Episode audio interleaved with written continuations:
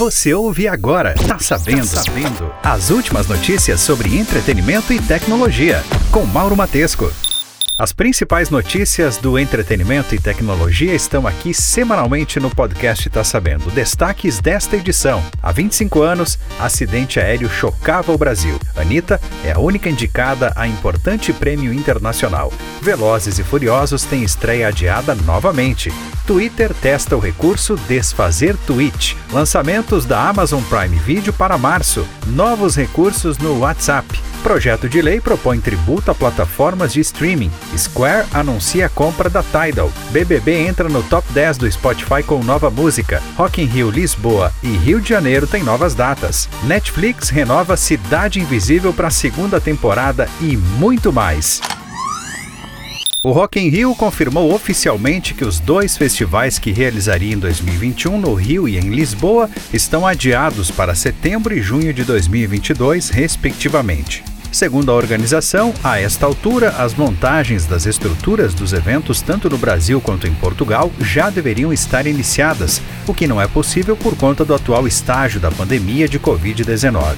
No Rio, o festival está agora marcado para os dias 2, 3 e 4, 8, 9, 10 e 11 de setembro de 2022, no Parque Olímpico, enquanto em Lisboa será realizado no Parque Bela Vista em 18, 19, 25 e 26 de junho também de 2022. A edição brasileira deste ano já tinha algumas atrações anunciadas.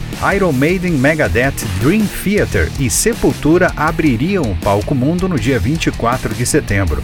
Procurado, o Rock in Rio não soube informar se as bandas seguirão no line-up em 2022. Em Lisboa, os headliners seriam Foo Fighters, Black Eyed Peas, Duran Duran e Post Malone, e as brasileiras Anitta e Ivete Sangalo também se apresentariam no Palco Mundo. Enquanto o som do paredão toca. Se na casa do BBB a disputa pelo prêmio milionário é indefinida, nas paradas musicais a vitória é de goleada. Rodolfo, da dupla Israel e Rodolfo, é de longe o cantor que mais se deu bem até agora entre os cinco que entraram no BBB 21. Pocá, Fiuk, Projota e a já eliminada Carol Conká nem chegam perto dele. O cantor sertanejo cresce no Spotify e no YouTube com músicas gravadas entre uma e duas semanas antes do convite para o programa, segundo contou seu empresário Rodrigo Bissa ao site G1. Batom de Cereja, uma das faixas do DVD Aqui e Agora Volume 1, levou a dupla ao top 10 do Spotify pela primeira vez na carreira de Israel e Rodolfo. O empresário disse ainda que há oito músicas inéditas gravadas em novembro. Além de Rodolfo, só Fiuk lançou música durante o programa. Amor da Minha Vida, primeira das seis faixas inéditas do cantor, foi bem, mas está longe de ser um sucesso como a do sertanejo. As duas músicas já estão tocando nas rádios do Brasil. A Netflix anunciou a segunda temporada da série Cidade Invisível para o público brasileiro. Na nota que enviou à imprensa nacional, a Netflix Brasil disse que a série chegou à lista de conteúdos mais assistidos da plataforma por pelo menos um dia em mais de 40 países, o que é motivo de comemoração. Cidade Invisível é produzida pela Pródigo Filmes e agora a segunda temporada tem a responsabilidade de manter ou elevar o nível de qualidade que ajudou a viralizar a série. A ambientação no Rio de Janeiro e as homenagens à Cidade Maravilhosa são marcas do cineasta Carlos Saldanha mas a segunda temporada pode fugir um pouco do universo carioca. A região escolhida, no entanto, é um mistério que deve mexer com a curiosidade dos fãs nos próximos meses, quando também devem ser anunciados novos personagens e seus respectivos intérpretes. Ainda não há informações sobre o início das gravações da segunda temporada de Cidade Invisível e tampouco foi anunciada a data de estreia dos próximos episódios. A Adjust, que é uma plataforma global de análise de marketing de aplicativos, publicou um guia com dados interessantes sobre o setor de apps de relacionamento. Segundo o documento, este mercado tem projeções de gerar mais de 8 bilhões e 400 milhões de dólares em receitas até o ano de 2024. O estudo aponta também outros dados desta modalidade de aplicativos. Segundo os dados, 48% das pessoas entre 18 e 29 anos afirmam ter utilizado um aplicativo ou um site para conhecer outras pessoas. Além disso, o sábado é o dia de maior movimento, tanto em instalações quanto de uso. E os europeus são aqueles que gastam mais tempo nos aplicativos, pouco mais de 7 minutos em média.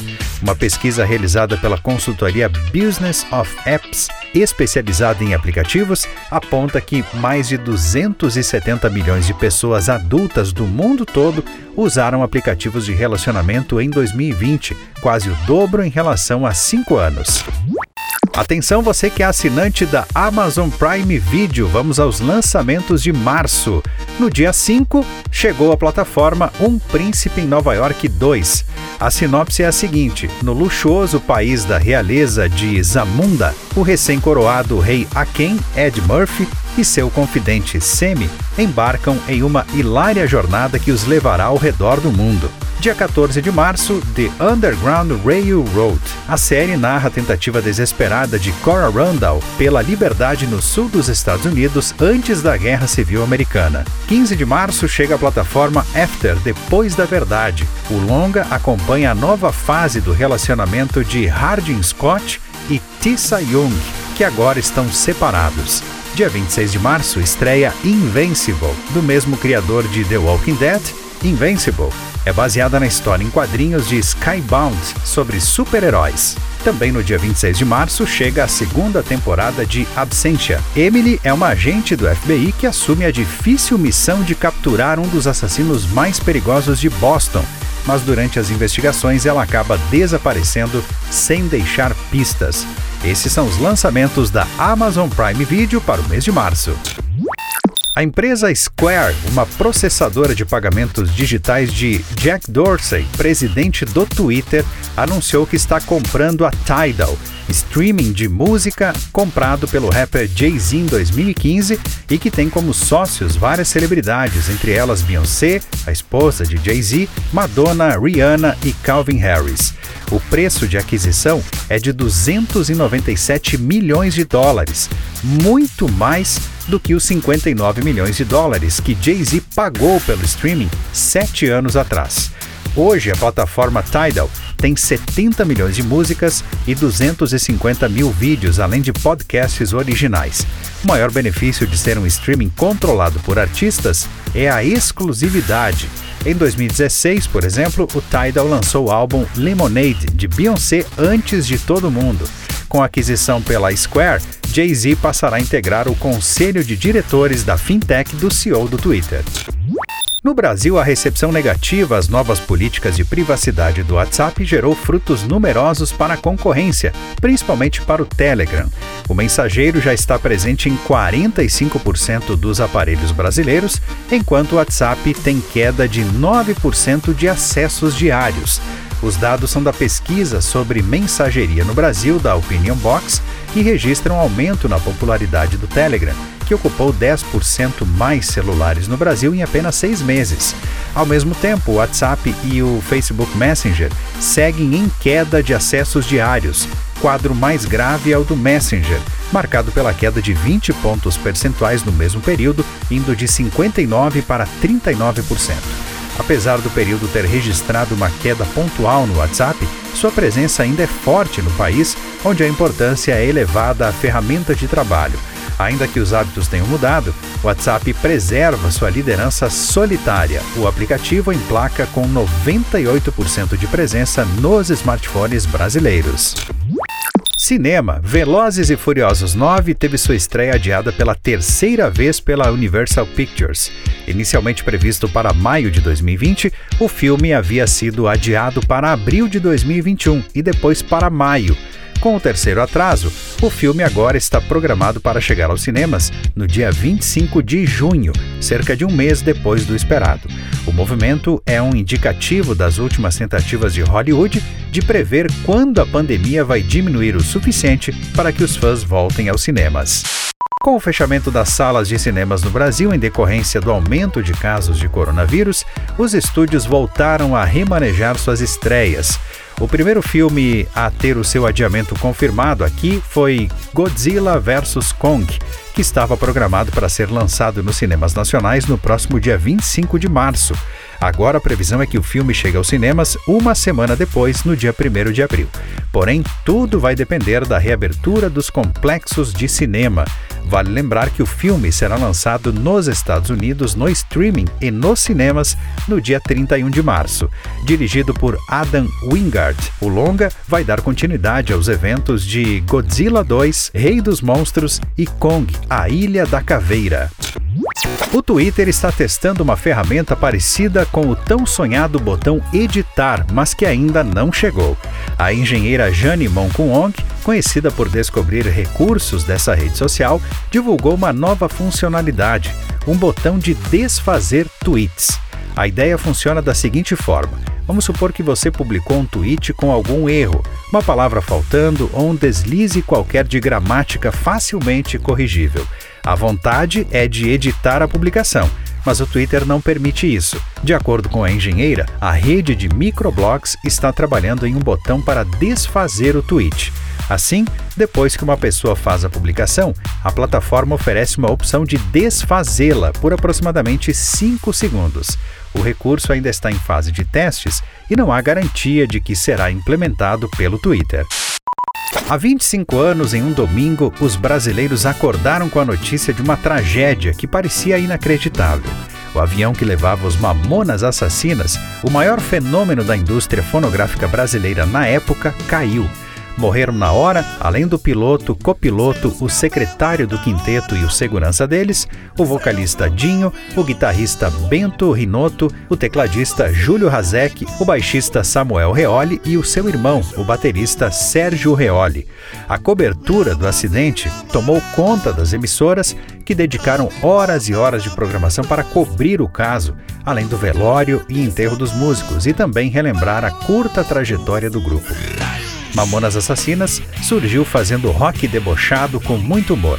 Os Mamonas só lançaram um único disco que chegou ao mercado em junho de 1995. Nesse tempo, eles venderam milhões de cópias e entraram para aquele seleto grupo de artistas que tinham um álbum onde praticamente todas as faixas podiam ser consideradas sucesso. O acidente ocorreu no dia 2 de março de 1996. Uma rara pintura de Winston Churchill que foi presenteada ao presidente dos Estados Unidos, Franklin Roosevelt, durante a Segunda Guerra Mundial e acabou entrando na coleção da atriz Angelina Jolie, se tornou a pintura mais cara do ex-ministro britânico a ser vendida em um leilão, alcançando 65 milhões de reais. A obra, denominada Torre da Mesquita de Coutobia, foi vendida no dia 1 de março. Segundo uma fonte com conhecimento da venda, o ator Brad Pitt comprou a cena do pôr do sol de Churchill como um presente para Angelina Jolie em 2011. O casal se separou em 2016, após dois anos de casamento. Winston Churchill começou a pintar na idade adulta por volta dos 40 anos, produzindo mais de 500 obras em sua vida. Anitta é a única presença brasileira na lista de indicados ao Latin American Music Awards de 2021. A carioca foi lembrada em duas categorias: Melhor Artista Feminina e Nome com Melhor Presença nas Redes Sociais.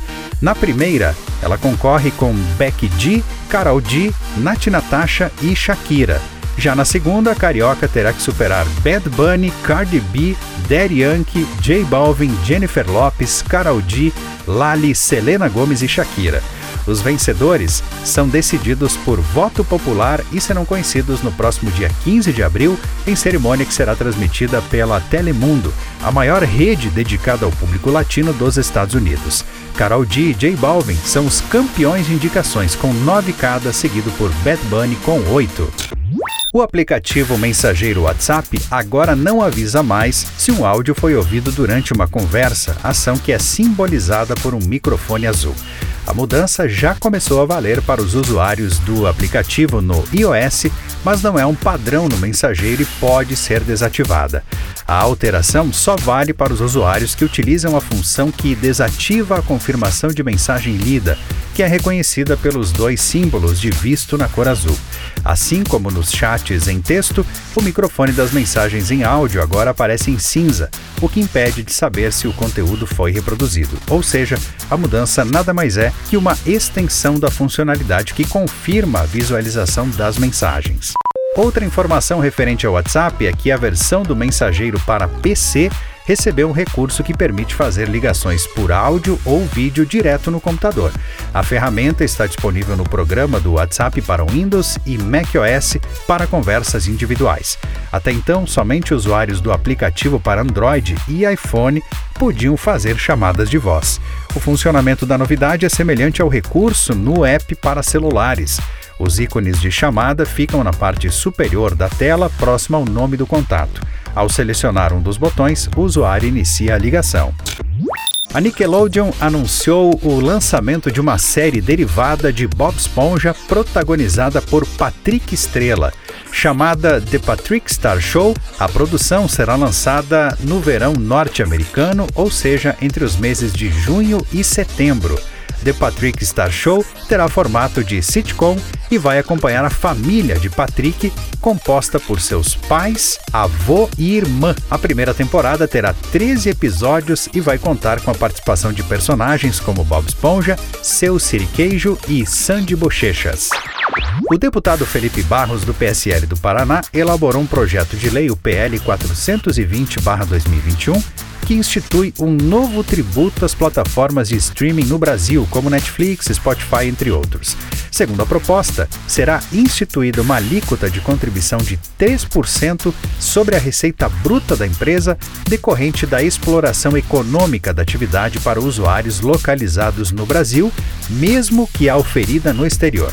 Segundo o autor do projeto de lei, caso a proposta seja aprovada, a arrecadação da CID Internet será destinada a investimentos em infraestrutura na rede de ensino público e no combate à guerra cibernética. O PL 640-2021 está em análise na Câmara dos Deputados e ainda não há uma previsão de quando ele será votado na Casa. O Banco Itaú passou a cobrar uma taxa para a realização de transferências PIX. A prática ocorre somente em contas de pessoas jurídicas e o valor pode chegar até R$ 9,60. A informação está presente na tabela geral de tarifas empresas do próprio Itaú. O Banco Central definiu que não existe uma regra sobre a cobrança e que cada empresa deve criar a sua própria estratégia. Implementado no final do ano passado, o PIX pode ser cobrado de pessoas jurídicas por instituições financeiras e de pagamentos, incluindo as fintechs. Vale lembrar que apenas em alguns casos as pessoas físicas poderão ser cobradas, caso for constatada que a operação possui finalidade comercial. O Pix funciona desde novembro do ano passado, mas ainda não teve grande adesão dos comerciantes, pelo fato de ter apenas pagamento à vista. A partir do próximo dia 15 de março, entra em operação o Pix Cobrança. A funcionalidade vai permitir que lojistas emitam um QR Code com vencimento futuro. Você ouviu? Tá sabendo!